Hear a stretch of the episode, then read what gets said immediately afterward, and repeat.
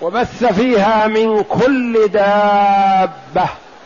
الدابة ما يدب على وجه الأرض. يمشي. وخلقت للمصالح. وذلك أنه جاء لما أن الله جل وعلا أمر نوحا عليه السلام أن يصنع السفينة. حمل فيها حتى أزواج من الحشرات. ومن البعوض ومن العقارب ومن الحيات ومن كل دابة في الأرض حتى لا ينقطع النسل بإذن الله. فجعلها أدوار عليه السلام وجعل في كل دور وجمع الأشياء الذي التي قد تؤذي الإنسان في دور بعيد عنه في السفينة. وسلمت من الغرق ثم فتناسلت بإذن الله.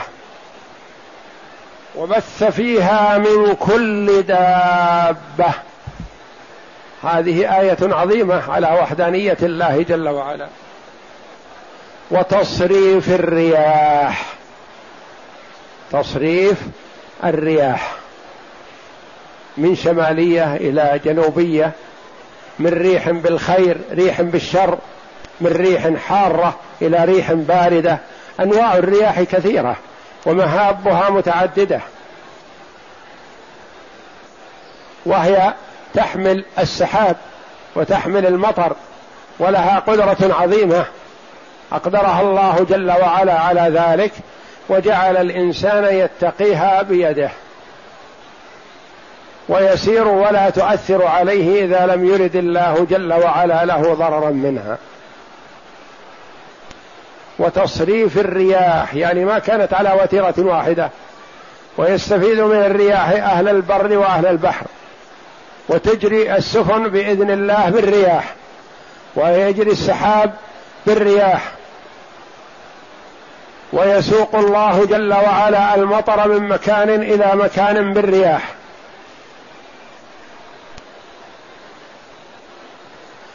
وقد سخرها الله جل وعلا لسليمان عليه السلام تحمل ما يريده من مكان إلى مكان.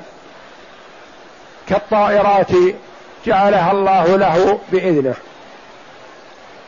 وتصريف الرياح والسحاب. تصريف السحاب ووجوده. عهدك بالأرض بالسماء صافية. ما فيها قزعة ولا فيها أي شيء يحجب السماء. فإذا بالله جل وعلا ينشئ السحاب ويسوق عليه الريح فيلقحه ويسوقه إلى حيث شاء. وترى السحاب مظلل على البلد كأنه ظلام ثم يسوقه الله جل وعلا وينزل مطره في البلد الآخر بإذنه تعالى. وما الذي أمسكه بين السماء والأرض؟ ليس معلقا من فوق بخيوط ولا مرفوع من تحت بأعمدة بقدرة الله جل وعلا مع ما فيه من الثقل والمياه العظيمة مستقر بين السماء والأرض. بقدرة الله جل وعلا. وتصريف الرياح والسحاب. يصرف الله جل وعلا السحاب يوجهه من مكان إلى مكان. المسخر بين السماء والأرض. ليس في السماء وليس في الأرض وإنما هو مسخر بينها مستقر. وما في شيء يستقر في الهواء هكذا إلا بقدرة الله جل وعلا. وإلا لو رميت شيئا إلى اعلى نزل ما هو يستقر. السحاب مع كثافته وعظمه وما فيه من المياه العظيمة يستقر بإذن الله بين السماء والأرض ليس معلقا من فوق ولا مرفوعا من تحت. وتصريف الرياح والسحاب المسخر بين السماء والأرض. بين السماء والأرض يعني ليس في السماء ذات الأجرام وليس في الأرض وإنما هو بينها. وهناك قال وأنزل وما أنزل الله من السماء من ماء. فالسماء الأولى مرادا بها والله أعلم العلو. والسماء الثانية مسخر بين السماء والأرض الأجرام المعروف أجرام السماوات. ووحدها لأنه بين السماء الدنيا والأرض. بين السماء والأرض. لآيات ليس آية واحدة بل هو آيات متعددة قوية دالة على قدرة الله جل وعلا. لآيات لمن؟ لقوم يعقلون. من وهبه الله العقل الذي ينتفع به ينتفع من الآيات. وتلك الأمثال نضربها للناس وما يعقلها إلا العالمون. كان بعض السلف رحمة الله عليهم إذا سمع المثل من أمثلة القرآن فلم يفهمه بكى على نفسه. يقول ما لست بعاقل لو أنا عاقل أدركته. وتلك الأمثال نضربها للناس وما يعقلها إلا العالمون. يقول ما عندي علم. فهذه الآيات دالة على قدرة الله جل وعلا. فما دام أنه هو الخالق لهذه الأشياء والموجد لهذه الأشياء وهو الخالق للعباد وهو الرازق لهم وهو المتصرف فيهم في الإحياء والإماتة. ألا يكون هو المستحق للعبادة؟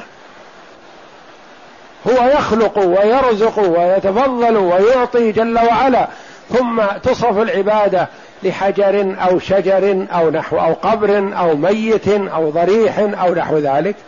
أين العقول؟ منهم في الجاهلية من يعبد الجمع من التمر. يضعها أمامه ويسجد لها فإذا جاء اكلها يأكل ربه. ومنهم من يعبد الحجر الأملس الذي يعجبه فإذا وجد أحسن منه رماه وعبد غيره. أين العقول؟ وهم عندهم عقول امور الدنيا لكنهم ما انتفعوا بها فيما خلقها الله جل وعلا من أجله لأمور الآخرة. لايات لقوم يعقلون. فيحسن بالمرء أن يتدبر وأن يتأمل في آيات الله جل وعلا ويبدأ بنفسه. وفي أنفسكم أفلا تبصرون؟ انظر إلى ما خلقه الله جل وعلا فيك من المنافع والفوائد العظيمة. انظر إلى الكليتين. بعد ظهور تطور في الطب الحديث. يعني غسيل الكلى الذي يستعمله الآن الناس هذا تؤديه ربع الكلية. والله جل وعلا جعل في الإنسان كليتين ليتعاقبها ويتعاونها ولو تعطل جزء منها اشتغل الجزء الآخر. ربع الكلية يكفي الإنسان وأقل من الربع. وانظر إلى هذه الأجهزة العظيمة التي في المستشفيات ما تؤدي ما تؤديه الكلية. ثم انظر إلى كفيك وأصابعك ويديك والتحكم في البول والغائط والتحكم في الكلام وإخراج الحروف من مخارجها في الكلام الذي يتميز بينما كله من اللسان والهوى والحلق والشفتين يفصله الإنسان ويقطعه كلمة كلمة. الشم الذوق الأذن البصر أهداب العينين الشفتين. ما في الإنسان من منافع. عهدك به قائم طويل فإذا به في الأرض مستريح ممتد. فإذا به جالس يختلف عن كونه قائم. جعل الله جل وعلا في هذه المفاصل لمصلحته وخدمته وراحته.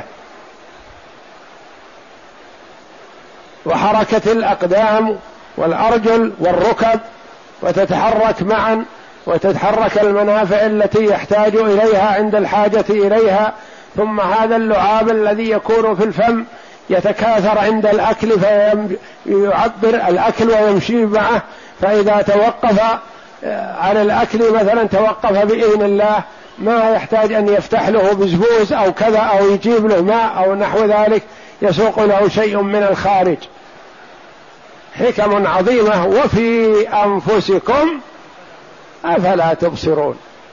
إن في خلق السماوات والأرض واختلاف الليل والنهار لآيات لأولي الألباب. منهم لأولي الألباب أصحاب العقول الذين يذكرون الله قياما وقعودا وعلى جنوبهم ويتفكرون في خلق السماوات والأرض. ربنا ما خلقت هذا باطلا سبحانك فقنا عذاب النار. فحري بالمسلم أن يتفكر ويتأمل ويتدبر ما خلقه الله جل وعلا من الآيات العظيمة الدالة على وحدانيته وعلى كمال قدرته في الخلق وهو المستحق للعبادة وحده لا شريك له.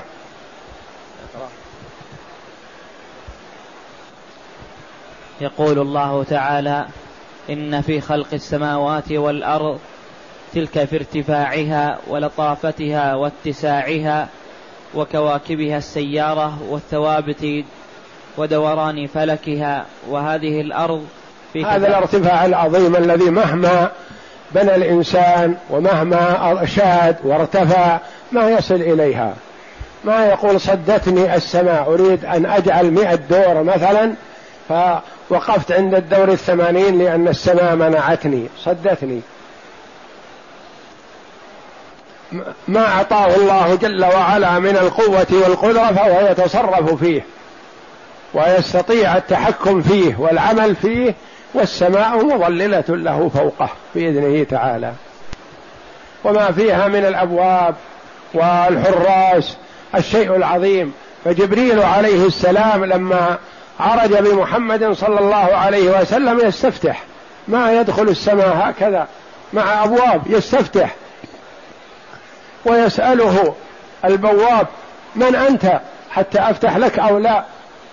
لأن في شياطين تحاول الوصول. فيقول جبريل فيقول ومن معه يقول معه محمد فيسألون جبريل وهو الصادق الأمين عليه الصلاة والسلام وقد أرسل إليه يعني هل طلبه ربنا أن يصعد؟ أم أنت الذي أتيت به؟ فيقول نعم أرسل إليه فيفتح له أبواب تفتح وتغلق وجبريل جالس عند النبي صلى الله عليه وسلم فرفع راسه فقال هذا باب من السماء ما فتح قبل اليوم. ثم نظر فقال هذا ملك نزل منه ما نزل إلى الأرض قبل اليوم. يراه جبريل وهو جالس عند النبي صلى الله عليه وسلم. لأن الله جل وعلا أعطى من الملائكة من القوة ما لم يعطه البشر. للقوه المتين بقوة الأمين فهو أمين وقوي.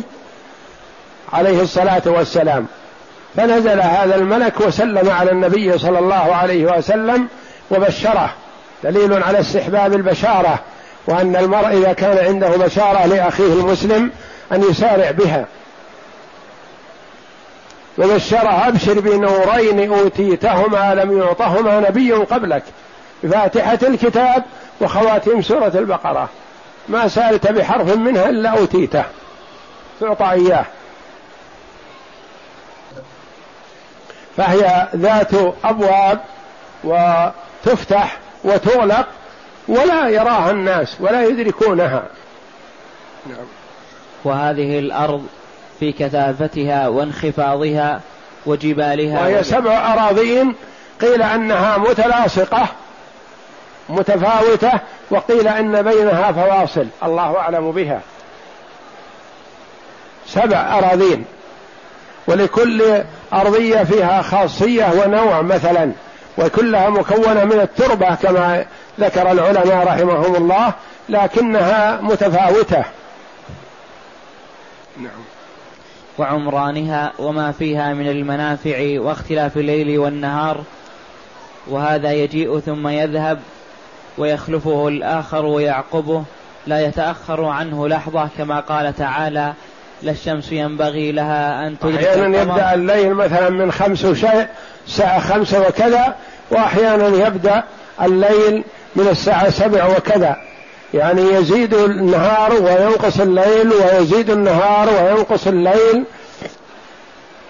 ثم الليل والنهار أيهما التابع للآخر؟ قيل إن الليل هو الأصل هو الأول والنهار تابع له. وقيل بالعكس. وعلى القول الأول يكون يوم عرفة مستثنى. أن الليل أن النهار تابع لليل مثلا الذي قبله. ولهذا نقول مثلا الليلة ليلة الخميس؟ لا. نقول الليلة ليلة الجمعة. فالليلة هذه هي الأول والنهار يتبعها. إلا قالوا يوم عرفة مستثنى. يوم عرفة ليلته التي بعده. ولهذا من جاء إلى عرفة ليلة تسعة ما أدرك الحج. إذا جاء وانصرف.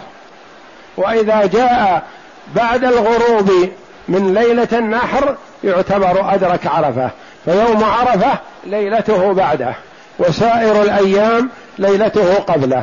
وقيل كل الأيام ليلتها قبل بعدها. يعني على القول الثاني أن هذه الليلة مثلا نسميها ليلة الخميس لأنها تبع الخميس تبعها فهي فالنهار أول ثم الليل. وعلى القول الأول الليلة ليلة الجمعة وهذا هو المشهور وتكون ليلة عرفة مستثنات تكون يوم الليلة التي تتبع يوم عرفة هي التي بعده للتي قبله نعم. كما قال تعالى لا الشمس ينبغي لها أن تدرك القمر ولا الليل سابق النهار وكل في فلك كل شيء بأجل وقدر محتوم عند الله جل وعلا لا يتقدم ولا يتأخر. وتغير الفصول هذه فيه مصالح عظيمة للنباتات وللإنسان لأنه لو كان الفصل واحد باستمرار ما أدرك الناس ما يريدون. فالله جعل هذه الفصول فصل الشتاء وفصل الخريف وفصل الصيف وفصل الربيع كل واحد منها له للإنسان فيه مصالح. وتارة يطول هذا ويقصر هذا وتارة يأخذ هذا من هذا ثم يتعاوضان كما قال تعالى يولج الليل في النهار ويولج النهار في الليل. أي يزيد هذا من هذا؟ ومن, ومن هذا في هذا كما قال تعالى والفلك التي تجري في البحر بما ينفع الناس أي في تسخير البحر بحمل السفن من جانب إلى جانب لمعايش الناس والانتفاع بما عند أهل ذلك الإقليم. ونقل هذا والليل والنهار أول الليل غروب الشمس وآخر الليل طلوع الفجر. هذا هو اليوم الشرعي والليل الشرعي. اليوم الشرعي من طلوع الفجر إلى غروب الشمس. ولغوي أو عند العرب قبل الإسلام منهم من قال الليل يبدأ من غروب الشمس هذا متفق عليه. شرعا وعرفا ولغة. ونهايته بطلوع الشمس. قالوا ينتهي الليل بطلوع الشمس. ويبدأ النهار بطلوع الشمس. وقيل ينتهي الليل بطلوع الفجر ويبدأ النهار بطلوع الفجر. وقيل الأوقات ثلاثة ليل ونهار وبينهما. فالليل من طلوع من غروب الشمس إلى طلوع الفجر والنهار من طلوع الشمس إلى غروبها. وما بين طلوع الفجر وطلوع الشمس هذا قالوا بين الليل والنهار. هذا لغة وأما شرعا فمعروف أنه إذا أمر بصيام يوم فهو من طلوع الفجر إلى غروب الشمس. فاليوم الشرعي لا إشكال فيه.